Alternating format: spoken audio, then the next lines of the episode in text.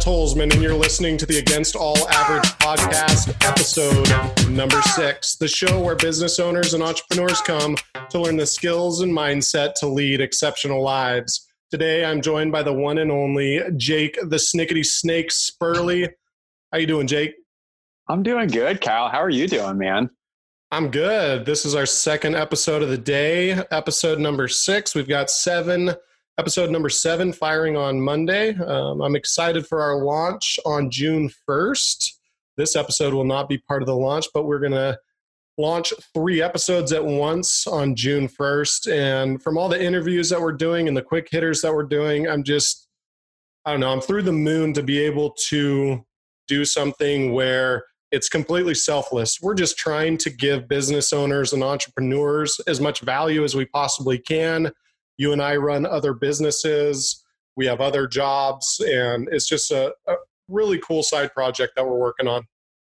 We are on an absolute terror right now, ripping through great stories, bringing on great guests, and we have an absolutely amazing uh, speaker on this one today. Don't want to reveal it just yet. Come on, I got to build up some suspense here. There but every episode, straight gold. I love it hey, you know how we like open up with a dad joke or something like that? I kind of want to switch it up a little bit, Kyle. You want to switch it up from dad jokes? Dad jokes are the best. Dude, no. Okay.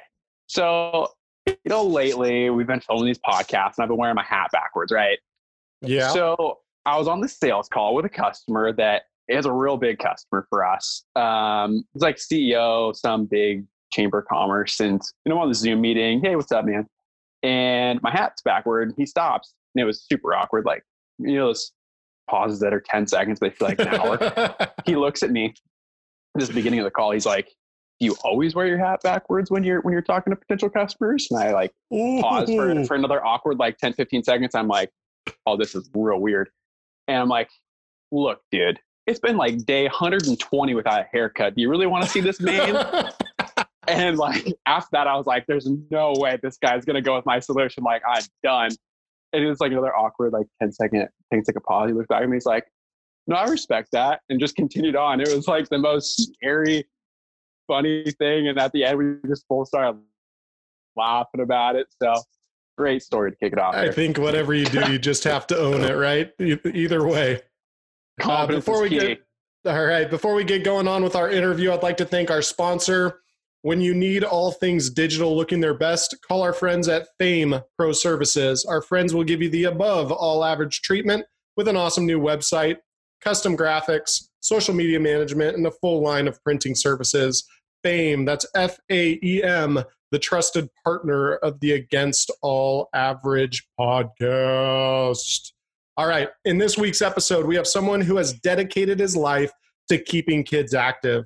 I per- personally witnessed him bring the magic of play to get kids to communicate better, have more confidence, respect one another, and stay healthy.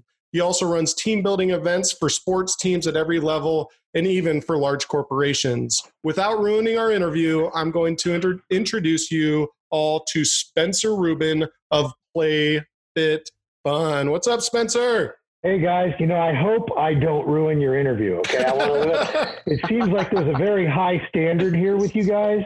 Being as new as you are, there's a lot of uh, this. Is, I got to really climb a tall mountain here, and I was hoping I would get some kind of. I mean, that was a great lead-in. Thank you, but um, God, I, I, I need some kind of moniker like your partner in crime there.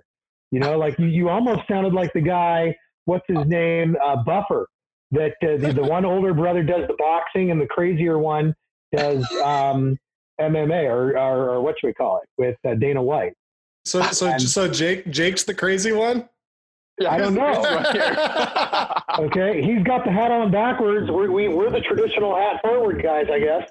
I know he's, he's he's the one that looks like he's going into an alleyway to fight someone. I'm I'm sort of looking clean cut over here. I don't remember last time I've shaved, but uh, yeah, we play well off of one another, and we're always excited to work with each other. Good Spencer, deal. Thanks for having us on. Yeah, not a problem. Spencer, can you talk a little bit about your earliest memories and kind of how you grew up, what family life looked like, what school looked like, and just give the view, the listeners and viewers uh, something to know you by. Yeah, you know, um, I feel kind of lucky um, to be. I'm going to turn 51 in about two weeks, and I feel really lucky to be part of Generation X. Um, I'm not one of those people that says, "Hey, Boomer." I actually think that's kind of lame. Funny, but it's kind of lame. I have no problem with um, Gen Y or millennials. Every generation brings something awesome to the table, and it's easy for us to pick each other apart but I love my generation um, because we grew up in a time where things were fairly more simple. And we're also young enough and generally speaking, nimble enough to adapt to today's world of social media and technology and all the cool, different changes that are acceptable now. And I remember back in the day growing up in a business and then starting my professional career in the early 90s where everything was you got to wear a tie, and if you have that hat on backwards, you are dead. I will never buy anything from you because you are lazy. You can't even do your hair. What's wrong with you? And you know, I mean, seriously. And so um, um, I was born here in the Portland area, 1969. Um, uh, my my mom and dad had emigrated here from Canada. It sounds kind of funny because you know, emigrate. You think like maybe they're going to come from Russia or something like that, but that was my grandparents. My family, my parents moved down here. Uh, they wanted to change from Canada. My dad was an entrepreneur, and he opened up a store in downtown Portland, no longer there, a little mom and pop called Arlen's. And they sold electric shavers back in the 60s and 70s. Electric shavers were really starting to pick up in popularity, and not everybody wanted to do the straight razors, and, and that was a lot more laborious and time consuming. Um, and so he hit a big market and he sold other stuff too. And I basically grew up underneath my mom's desk. You know, I mean, she brought me to work, threw me under the desk. I had Hot Wheels under there. Um, my dad would pay me 25 cents. There's a shaver called Norelco, one of the big brands, and they have three round heads. Okay. And you could take those round heads out, and there was a little spinny, almost looked like a ship propeller cutter in there.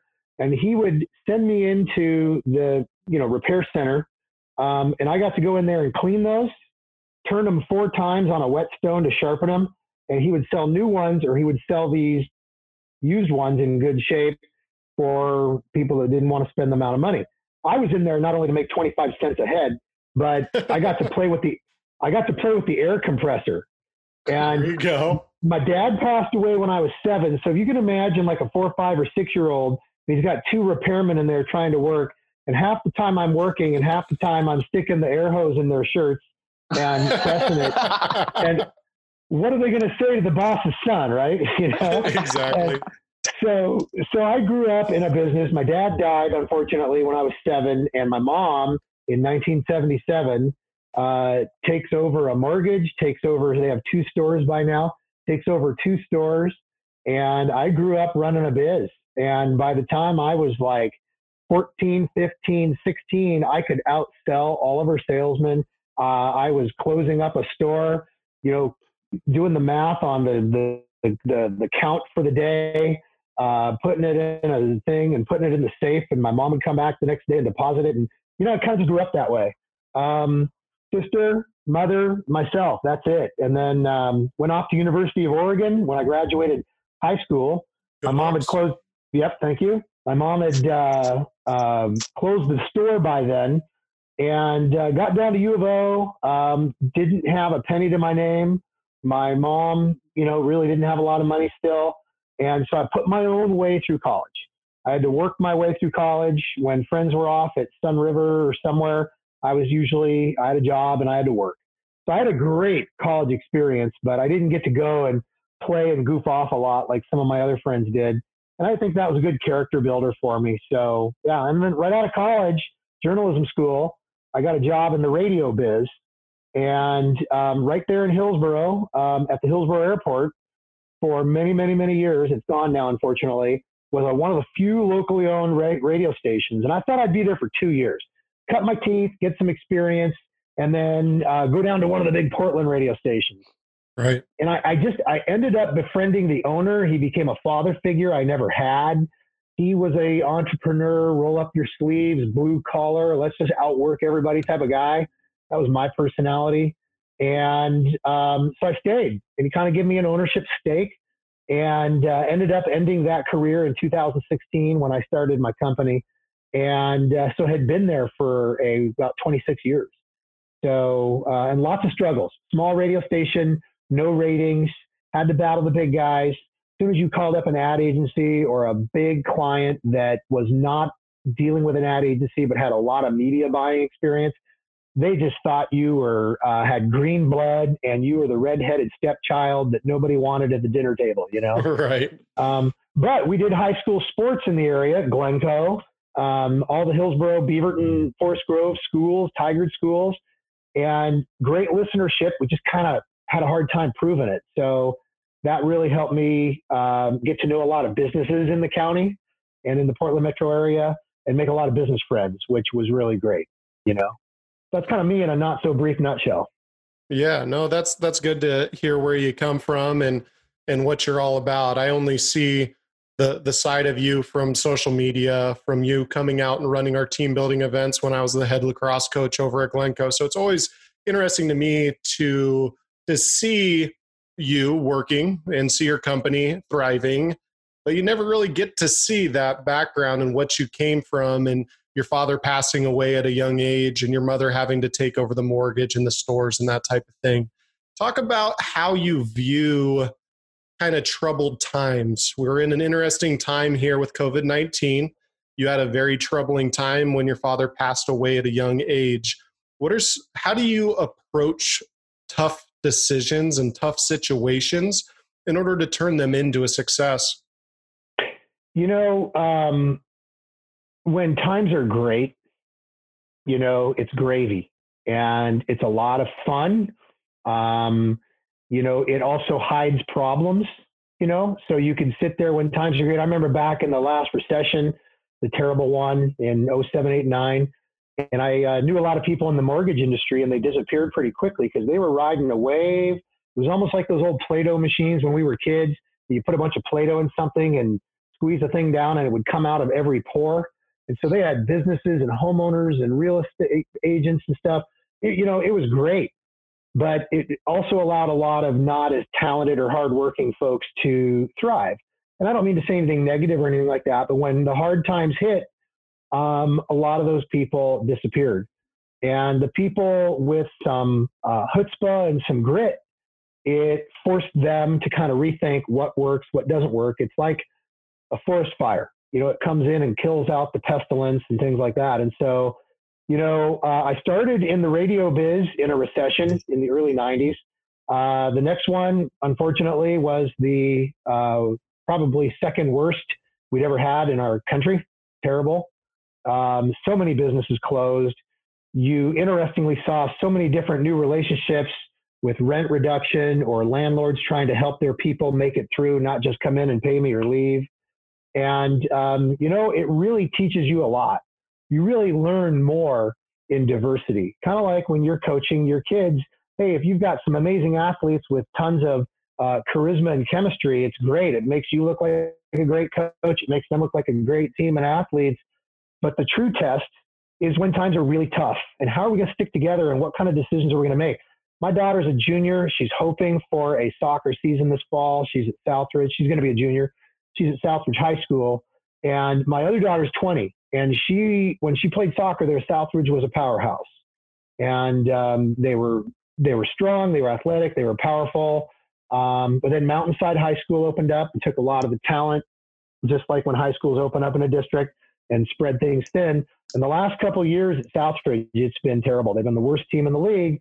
But interestingly, last year, not only did they get a great young female coach that could bond with these young girls, but these girls decided, you know, hey, you know, we won a couple of non-league games, and now we're probably not going to win any uh, league games. But we're going to do this incremental growth thing, and by the time we all graduate in a couple years, because they're very freshman, sophomore heavy, we're going to be in the playoffs. And, this, and they decided this on their own. So it was really great to see them stick together in a lot of loss scenarios and um, really grow from there. So in business, like right now, uh, we were in an unfortunate situation where our day-to-day operation is after-school programs, before-school programs, camps on days when there's no school, like uh, you know President's Day or something like that. And we got shut down. COVID 19 came in, cleaned the slate, and said, "Sorry, you're not operating." And so, in a matter of minutes, we decided quickly to put something out on Zoom. So, for a couple months, we've been running classes there. Uh, we decided to create this thing that's been saving our bacon also called Family Game Night, where we deliver a tote full of equipment that's been sterilized that a family might choose. I'm going to be delivering one later today. Um, pizza, uh, dessert, and pop to your doorstep, sanitized. We'll be back the next day. Just stick it back out. If we don't see each other, no problem. And, you know, tough times help you learn how to be creative. They learn how they teach you to be nimble. And if you're lucky enough to be able to stick with what got you there, you're lucky, you know, but you're also a very small percentage of the people out there. And as I still counsel a lot of business owners, I'm like, hey, look, you may not have had to deliver before, or you may not have had to uh, offer that service or put that on your menu. But right now it's survival time. So what do you got to do in the next 90 days, or what do you got to do for the rest of this year, or if it's a uh, recession that's going to last 18 to 24 months, what are you going to do different over the next 18 to 24 months before you can revert back to normal if you ever do, because there might be a new normal and how willing are you able to do that? And some people can't. They are so stuck either in tradition or uh, what they have had in their comfort zone that they either just flounder and flounder and flounder and it's painful and they very slowly crawl out, or unfortunately they fail. So, do you find do you find that a lot of businesses stay in that comfort zone? Even in those trying times and those tough times, they've done something for so long that they're like, I, I don't know, I, I, I'm not willing to run my business that way. Do you you find and do you see businesses that are operating in a fixed mindset and they're unable to get creative in in these war times, so to speak? I do. You know, I don't know how many. I don't know what the percentage is out there, but there's a decent number of them that I know. I mean, I've sold advertising for almost three decades. So I've gotten to know a lot of businesses and I've got a lot of business friends in a variety of categories and that's continued since I started, you know, my company too. And um, yeah, I mean, I see a pretty decent number of them. They just don't know how. Like when I was selling advertising, I would come in and I would talk to them about where we can place their ads to reach the right people, and then we'd start writing commercials. And they'd come in and say, "No, I want my commercial to say this." And it'd be like me coming in and telling you how to coach lacrosse. Okay, I don't know how to coach lacrosse. Right. And so, you know, some of these people think that they know more than they know about things they don't know much about. And unfortunately, that has some negative consequences for them in business. So some of these people are very afraid to change and some of them just don't know how. And so they're like, okay, well, I'm just going to stick with this and I'm going to power through it. And some make it, but they have to work 10 times as hard. And some unfortunately don't make it because those that are nimble and creative, those that keep talking and advertising and asking for business in tough times are going to survive it better and come out of it faster.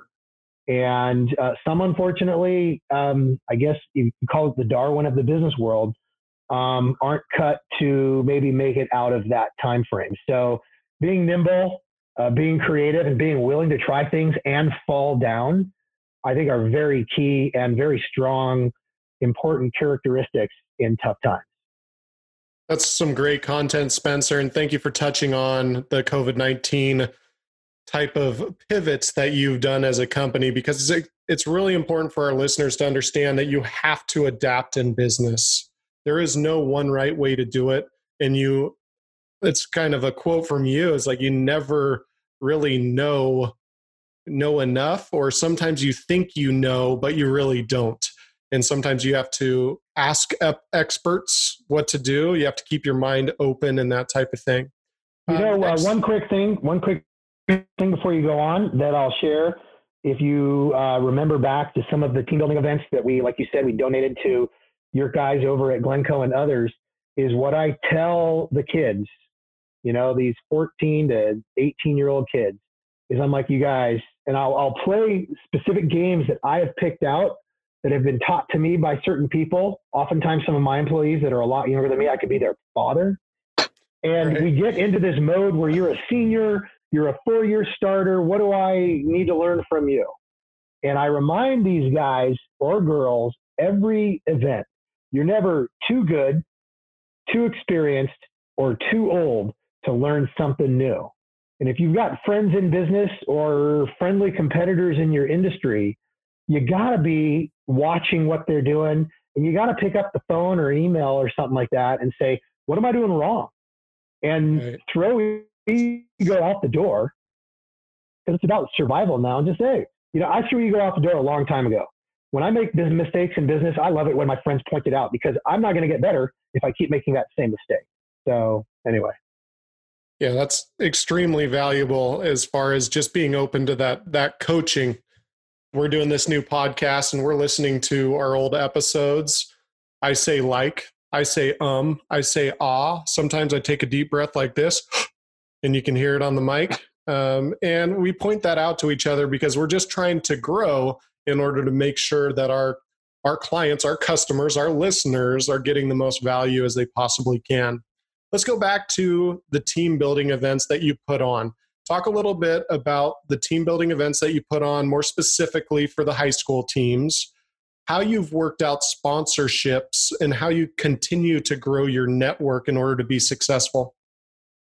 So uh, when we started our company, you know, in, and it, it's you know our premise today of getting kids active and moving.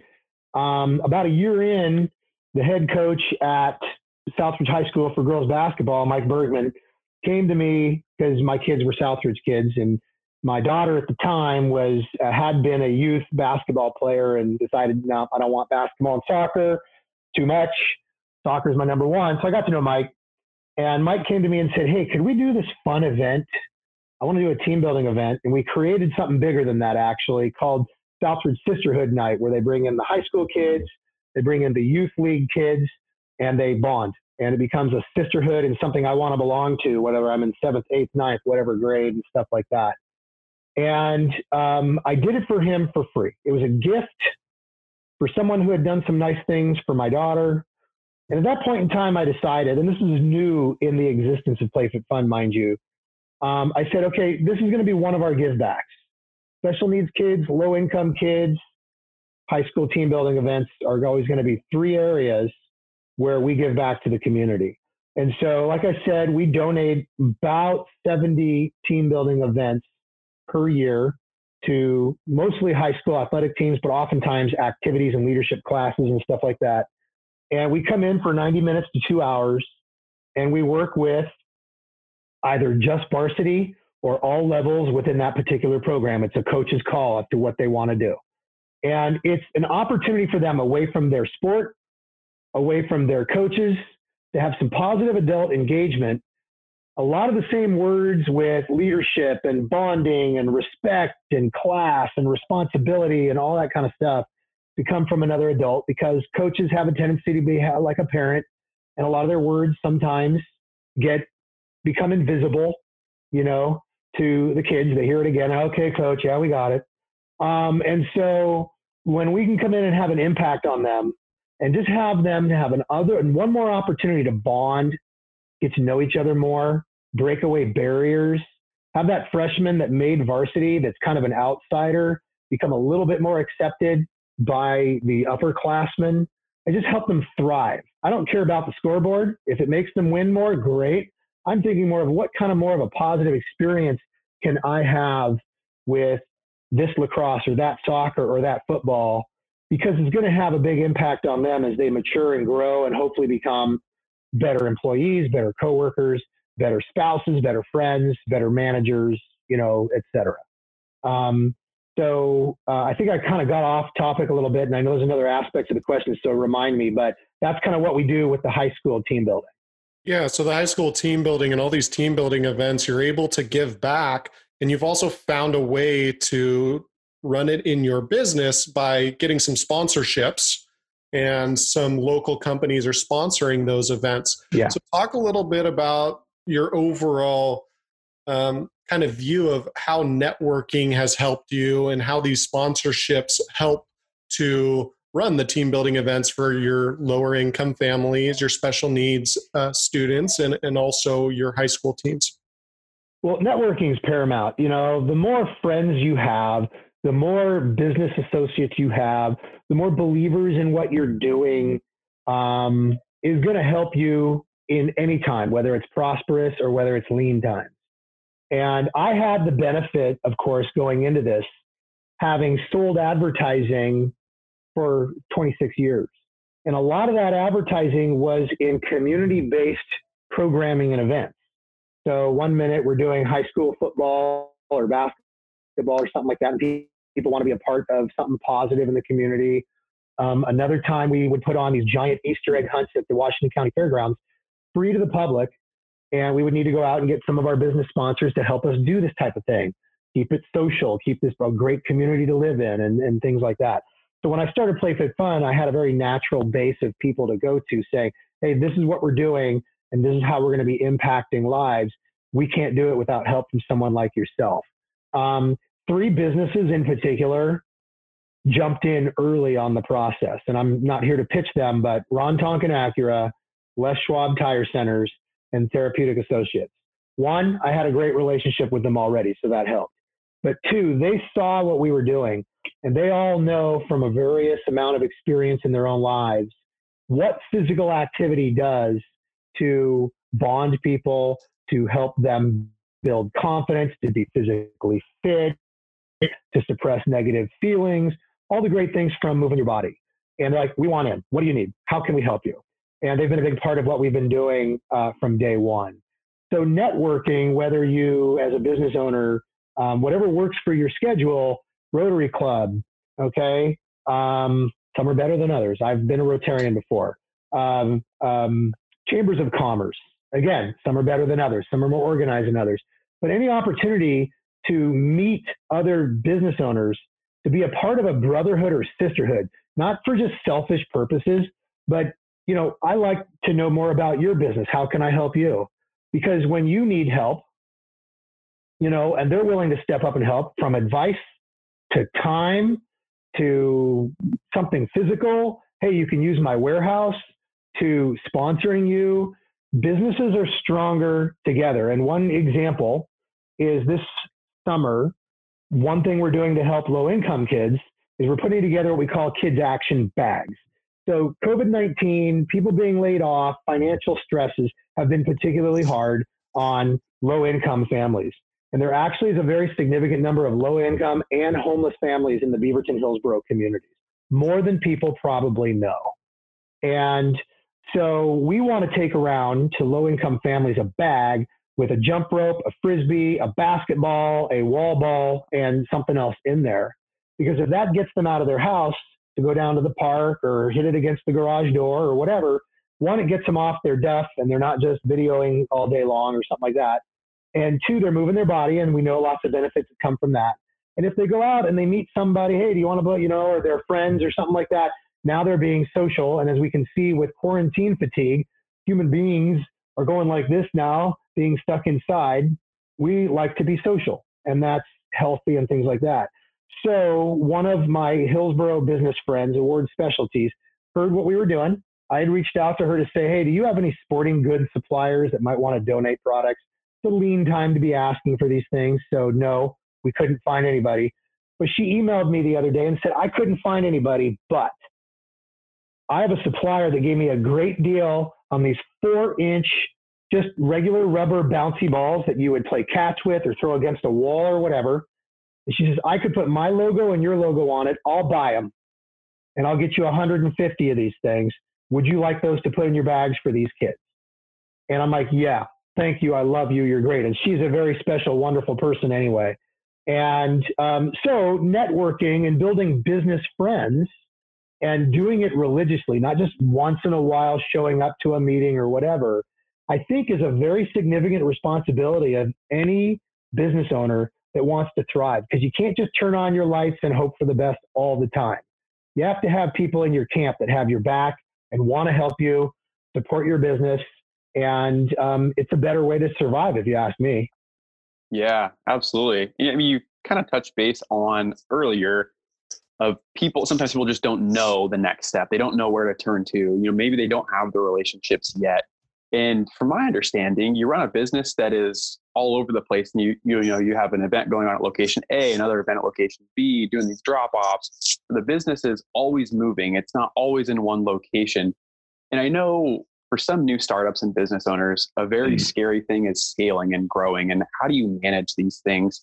I guess for you, could you touch base on how do you embrace the challenge? And what's your management strategy for a business that's always moving around and it's not constant in so many different places at one time? Yeah, you know, um, we, uh, uh, my wife, when people ask how we do it, we have so much coming at us at once. Uh, my wife looks at him and rolls her eyes and says, I don't know how he does it. And I don't know how I do it either, guys. Okay. you know, to be honest with you, um, I have a personality that can multitask. I have a personality that can absorb and um, accept the mistakes I make. And I'm human and I accept the fact that I make mistakes every day. I am an organized business person, so please don't take my prior comment to think like we're just kind of wheeling and dealing over here. but um, you know, you know, I think I got lucky being in kind of a gypsy business of radio promotions and sales because one minute we were promoting and selling air show sponsorships, and one minute it was the county fair, one minute it was high school football, all of which had different customers, worked at different speeds, and I'm able to compartmentalize that. Okay. And so that helped me, you know, uh, I think when I started PlayFit Fun, look at, okay, our overall umbrella is getting people active and moving. So we've got our before and after school programs. We've got our corporate sponsors. We've got free to the community events we do over the summer, like the Girls Power Summit, uh, the Kids Olympiad, free community activities that we produce where kids can come and play and be together, get shirts and water bottles and cool stuff, and be empowered. And then hopefully absorb some of that and say, God, physical activity is actually kind of fun. I want to build this into my life or whatever. And so I can manage all those things there. And, you know, business owners, you know, if they ha- if they don't have a lot of business experience with planning and budgeting and forecasting, they better find a coach ASAP because they're going to be in hot water. Now, I had a coach early on. The owner of the radio station turned the reins over to me for a while before I decided it wasn't for me. And we kind of had a splitting up of our partnership, unfortunately. But I watched him for years. And then when he turned it over to me, there was a lot of teaching and things like that. So I was very, very lucky and I also had a lot of business friends. So I didn't actually go out and hire a business coach because those are, you know, 50 50 whether you're getting a good one or not. Some of them have never even run a business, they just know how to sound good. Okay? Seriously. Some of them you just want to run for the hills because they'll run you into the ground. All right. And they may not even have a lot of marketing experience. So they could be giving you absolutely horrible advice. Okay. So I had a lot of other business people that I wasn't afraid to knock on their door. Some of them were advertisers of mine that became friends and I'd be like, hey, would you look at my P&L? Okay. Because, you know, here's where I think I'm doing it right. And here's where I can't figure out what I'm doing wrong. And some of these people, kind of like when you have a friend shop your business, whether it's on your website or in your restaurant or whatever, and they spot the cobwebs over there or the dirty nature of your bathroom. And they're like, why would you let your customers in there, pal? And you see this stuff every day and it becomes invisible to you. So a long time ago, there's a wonderful ad guy and business guy in the world um, that I kind of fell in love with. And one of the things that he had said was to your employees and to the world, you better make your business transparent. Now, certainly there's certain things that people shouldn't see. Right. But if your employees can see and you involve them in decision making, if you let them know and you're transparent with them, they feel like they've got ownership in the building and they're going to do a better job for you. If your customers can see all the inner workings, again, there's certain things they may not need to know, um, and they feel like, hey, that's my place. I own that. My kids belong to PlayFit Fun. That's our place where we there's ownership in there. You've got more loyalty. Okay, you've got more connections there and stuff like that. And I like to. So I got pretty lucky with right people there. coaching us. Oh, stop oh, sorry, right there for a second and just make sure that our listeners are, are getting all this you don't always and only lead your customers. If you're only leading your customers your business is is bound to fail because you do not have the employees that fully understand your vision right fully understand how you're going to do it so the great business owners and great CEOs are those who constantly preach the same things, the same message over and over, and it's to everyone. You cannot miss your employees. You have to preach to customers, would be customers, community members. You have to have everybody having your back. And so I think that's a very important yep. uh, point that Spencer just made about hey, we have got to make sure that our team is all on board with our goals and our objectives? You know, your employees, you have very important people in business. And business owners, it's easy for them to feel and think very naturally that it's on me. This is a reflection of me, which there's truth to that. But you again got to throw your ego out the door if you're going to have a successful business, especially in today's era, especially the way young employees work, okay, and think because they're different from you in an older generation. So the more that they are bought in and the more that they feel like, hey, I'm having an impact in the community and in this business, the longer tenure you're going to have, the more productivity you're going to have, the more engagement you're going to have. So your customers and, and people and your employees, you know, though you need to operate your business on a daily basis around them. If you do, and they feel like they've got an investment in your business, then you thrive. And then in the long run, that's what you want anyway. So you know? true. So true. Yeah.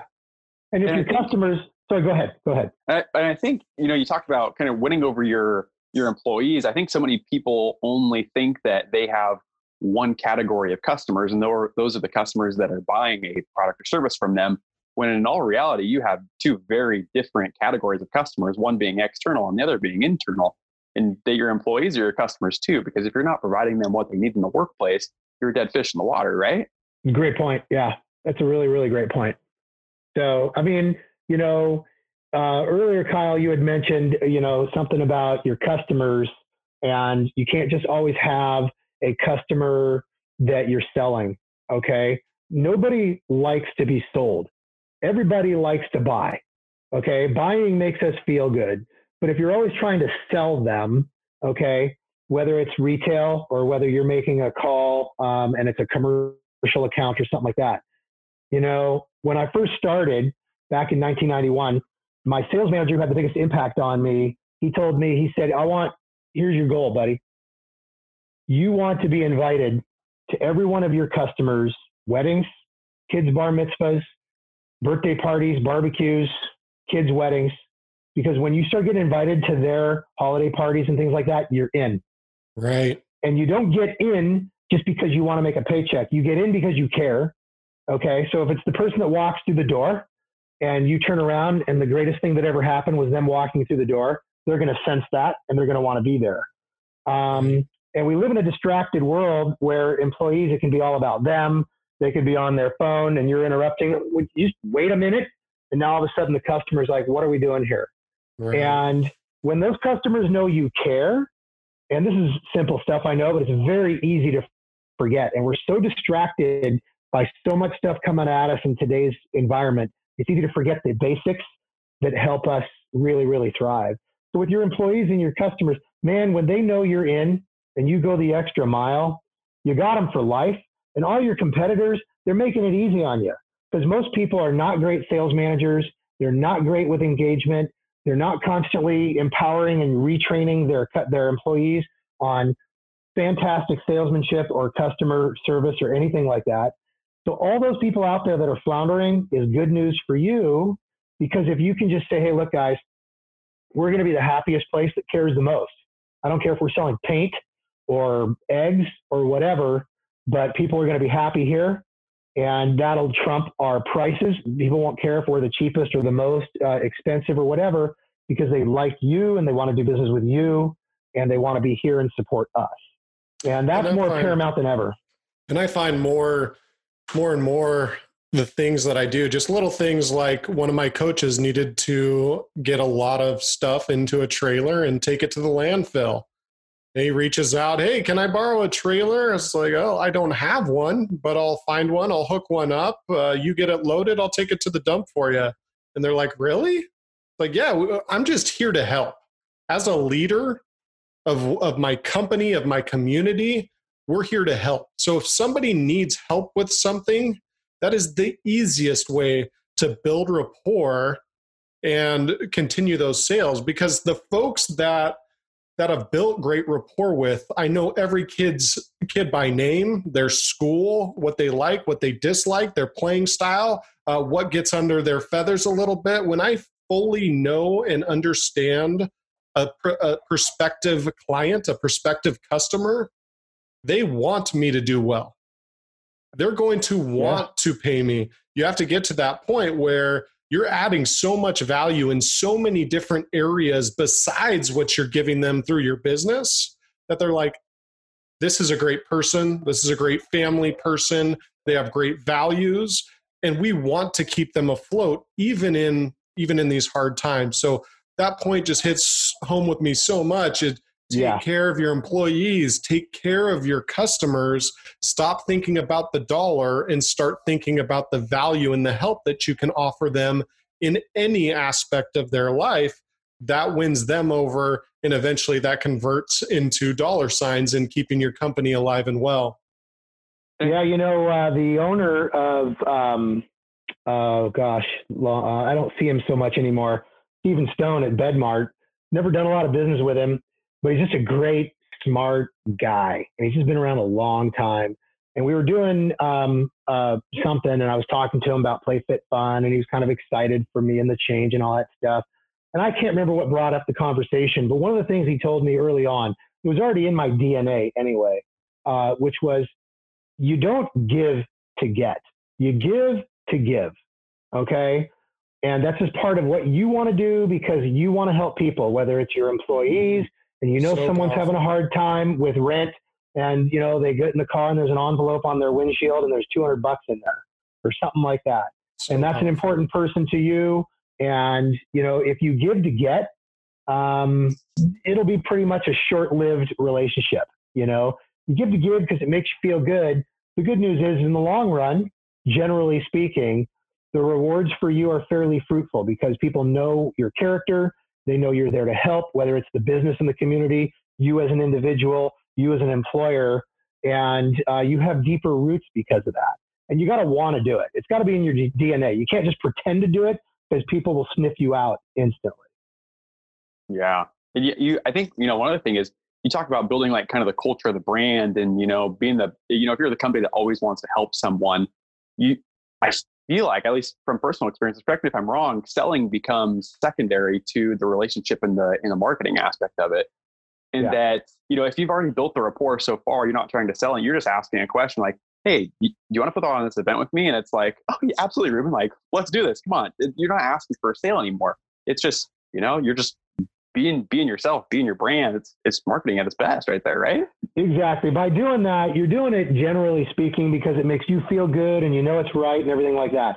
You know, in the in the long run for the business, it just greases uh, you know the gears and it just makes it obviously a lot easier for people to say, yeah, definitely, I like that idea. And it's not a sales relationship anymore, even though you're selling, they're buying.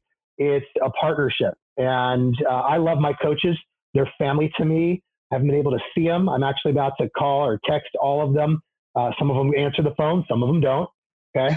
And so I'm about to call or text some of them and say, hey, guys, Washington County opens up on June 1st. I got a big deck. I'm going to be barbecuing.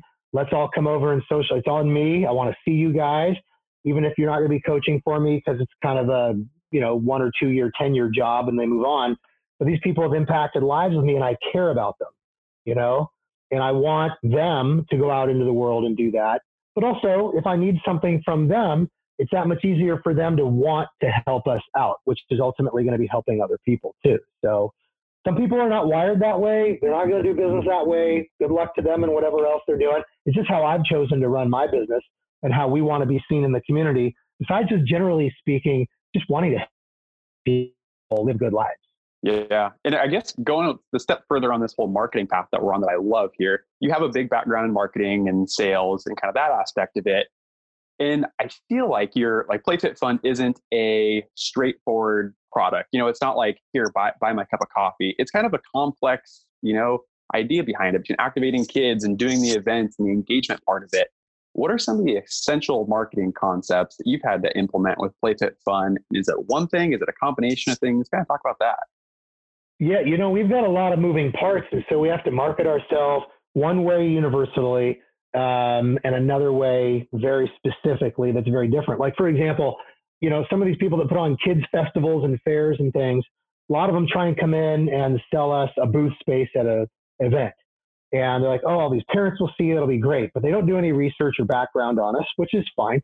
Um, and we don't tend to do those types of events because if I'm going to go to a school and have an after school program there, I've got one market to talk to, and that's parents at that school.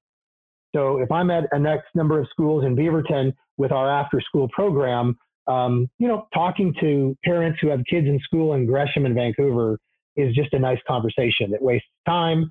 It doesn't have anything to do with our operation there. So we tend to, with our after school programs, market to the schools, the principals, the PTOs, you know, get involved with events at the schools. People see us. You know, if we're new to a school, they just probably think we're some random organization that has you that you sign your kid up. And after a while, when they see how much we donate to their auctions and their carnivals and their festivals because we want to be a part of their community, their their attitudes, you know, really start to engage and change with what we're doing. Our corporate team building events, uh, some other things we do, we use some social media marketing and some other uh, you know, specific avenues. Um, you know, we've really kind of, I think, been very lucky without having to do any mass amount of marketing in a way. You know, I haven't had to really buy um, traditional stuff, radio or TV or what have you. You know, we are looking at some family local local blogs. Uh, Portland Moms blog is one we've never worked with before. Uh, we already work with um, Northwest Kids Magazine. We buy an ad in their magazine and you know for camps and other events and things like that. So if we have summer camps or other things, we'll look at some specific editions in those magazines or blogs or websites where we can have an ad or a banner ad or something scrolling or something like that. And so we've got just different moving parts that take different types of marketing. And uh, some of it falls on just my sales shoulders. And a lot of it we get very specific and very microscopic with who we're talking to. Because if I'm at Raleigh Hills Elementary School in the eastern part of Beaverton, I need to talk to no one else other than people who have kids at that school. And in the grand scheme of things, it's not a lot of people. So we just have special ways of doing that, going out to their school events and different things like that. And then the more broad stuff would be the corporate team building events, or hey, we're putting on these things. Last year, we invented something called uh, Family Field Day. We put one on in June. July, and August, completely free to the community, but then also um, had to promote to get people there. So we went out and we ran some ads, but we also got just a little bit of partnership in the community. People who were either sponsoring us that could uh, really use their tentacles and uh, you know promote the event um, that way. You know, and Kyle, you had asked in a previous question um, about you know, some of our business sponsors and things like that. Some of them are with us regularly, and some of them will see what we're doing in the community for a 30, 60, 90 day period of time around some of these things like the family field days. And they're like, how can I help you with that? And in turn, we want to promote them to the community, whether it be social media or other avenues, to let people know that Papa John's Pizza or whoever is part of this and doesn't just want to sell you pizza. They care about the health of your kids and so on and so forth. So that's that's all great information, great content. Uh, the one that I picked up on is you just run free events for marketing purposes, yeah? Yeah, we do. You know, we run free events to be part of what we're doing to get kids active and moving. Literally, the the the stimulus from the um, family field day events was one, we wanted another avenue to get kids active and moving. Two, not this year, but last year on spring break at a resort in Mexico, I was watching a family at a table where mom was trying to engage her two teenagers and, and dad, and no one would have with it. They were all looking at their phones, all slumped over, and she was really starting to piss them off by saying, Hey, what do you want to do tomorrow? You want to go on the dolphin thing? you want to do Paris? Shut up, mom. and dad was totally engaged, whether it was work or ESPN or whatever. He was more important to him than his wife and his family. And we were three other families. And I looked at my wife and I go, and I kind of talked to her about Family Field Day. And I said, check it out.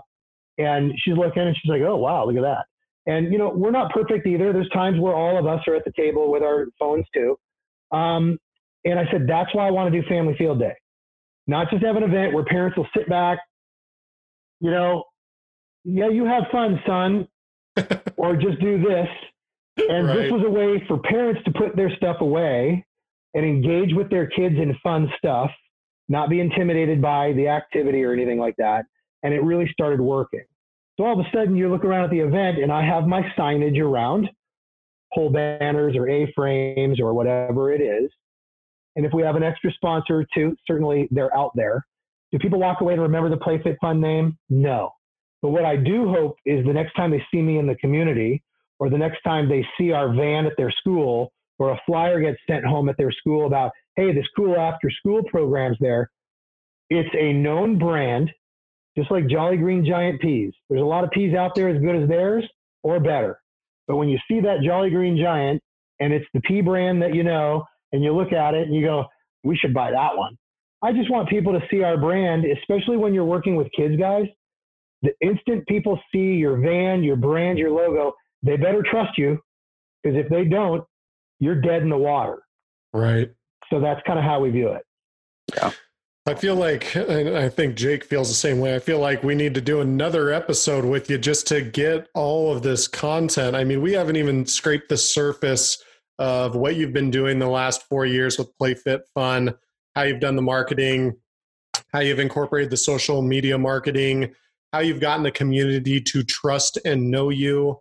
There's just so many levels to this, but we're going to cut it off for today. We've got to keep things moving along. I just want no to thank problem. you, Spencer, so much for for being here, and I think the listeners got a lot of tangible information from you as far as how you run a business the right way and the the mindset of how you do things the right way and that's that's what i really respect about you as far as um, just you do things the right way if you say that you're going to communicate in a certain way you do if you say that you're going to email you do uh, and you're hard at work each and every day i'd like to give you this opportunity just to put a quick plug in for play fit fun one more time and then we'll close out the podcast. And I'd love to have you back another day. Yeah, we'd love to come back and talk about whatever you want to talk about. Um, you know, folks, uh, PlayFit Fun's going to be here for a long time, but we've been hit pretty hard uh, by COVID 19. Our traditional, um, you know, after school programs have been shut down. We're going into summer mode. All the events that we contract with, like the county fair and the Tigard Fest of Balloons, are gone. And so we've had to be really creative. So if you're interested in supporting a great company, which we think we are, um, we have a couple offerings, and I'll just throw it out real quick, and then obviously get out of here. But one is our family game nights. We have a lot of summer stuff involved with it now, a lot of escape room stuff. So the family, forget about the world for a night, laugh, eat pizza, have Bundt cakes, drink pop, and play games. And it's fun. College age, high school age, younger kids, we have it all and it's 65 bucks delivered and picked up. So yeah, a little sales work there, I know, but um, it helps us and it's really going to help you. To believe it or not, it's very therapeutic because laughter, forgetting about the lame news stories out there that just impact your soul negatively and stuff like that, to forget about it and feel normal again and laugh is a blast. One other thing, uh, two quick things.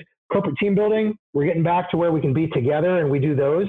We also do a Zoom version of corporate team building, which is very effective and impactful and fun and affordable. But if you have kids and you're worried about summer and camps are closed, we've actually created a new concept called summer camp in your backyard. So you can get one, two, three families together. And instead of being in a camp where you have to have a 35 square foot bubble around a kid and they can't throw and catch to each other and whatever, we've created an opportunity for you to get two or three of your closest family friends do it in one of your family backyards. Myself or one of our coaches will come work one, two, three days a week for one, two, three hours while you go for a run, go work out, get work done. If you're a Nike person, your campus is close. You get three hours of uninterrupted time no kids tapping you on the shoulder and bugging you saying he touched me or whatever. and um, we'll send the kids in tired and maybe after a water balloon fight, a little wet. And uh, then you got the rest of the day to go do other stuff. So those three areas over the summer, if they sound intriguing to you and will help you, let us know. You can get on our website and contact us. Um, or certainly it would help us too. So sorry for all the plugs, but those are three areas that could help us out over the summer as well. Yeah. And how can they find you on the web, Spencer? Playfitfun.com. Easy as that. Just playfitfun.com. All the information's on there about everything we're doing. You can always look on our Facebook page as well. Uh, we try and make it super easy to find us, guys. Awesome. Thank you so much, Spencer, for being here on the Against All Average podcast. We put a lot of thought into these episodes to make sure that all the business owners out there and potential business owners get as much value as possible. And there is a lot of gold dropped in this episode as far as how you run a business the right way. Um, in order to grow the podcast, we need your help. Please subscribe to our podcast on your favorite platform and tell a friend about every episode you find value in. If you liked the episode, please leave us a review on iTunes, Spotify, Google Play, and any other platform of your choice. If you could also subscribe to our YouTube channel, Facebook page, and Instagram, that would be even better. You can find us at Against All Average on all these platforms. Another big shout out to Spencer Rubin of PlayFit Fun and also our episode sponsor, Faem Pro Services. And with that, we thank you for listening to episode six of the Against All Average podcast. We'll see you next time.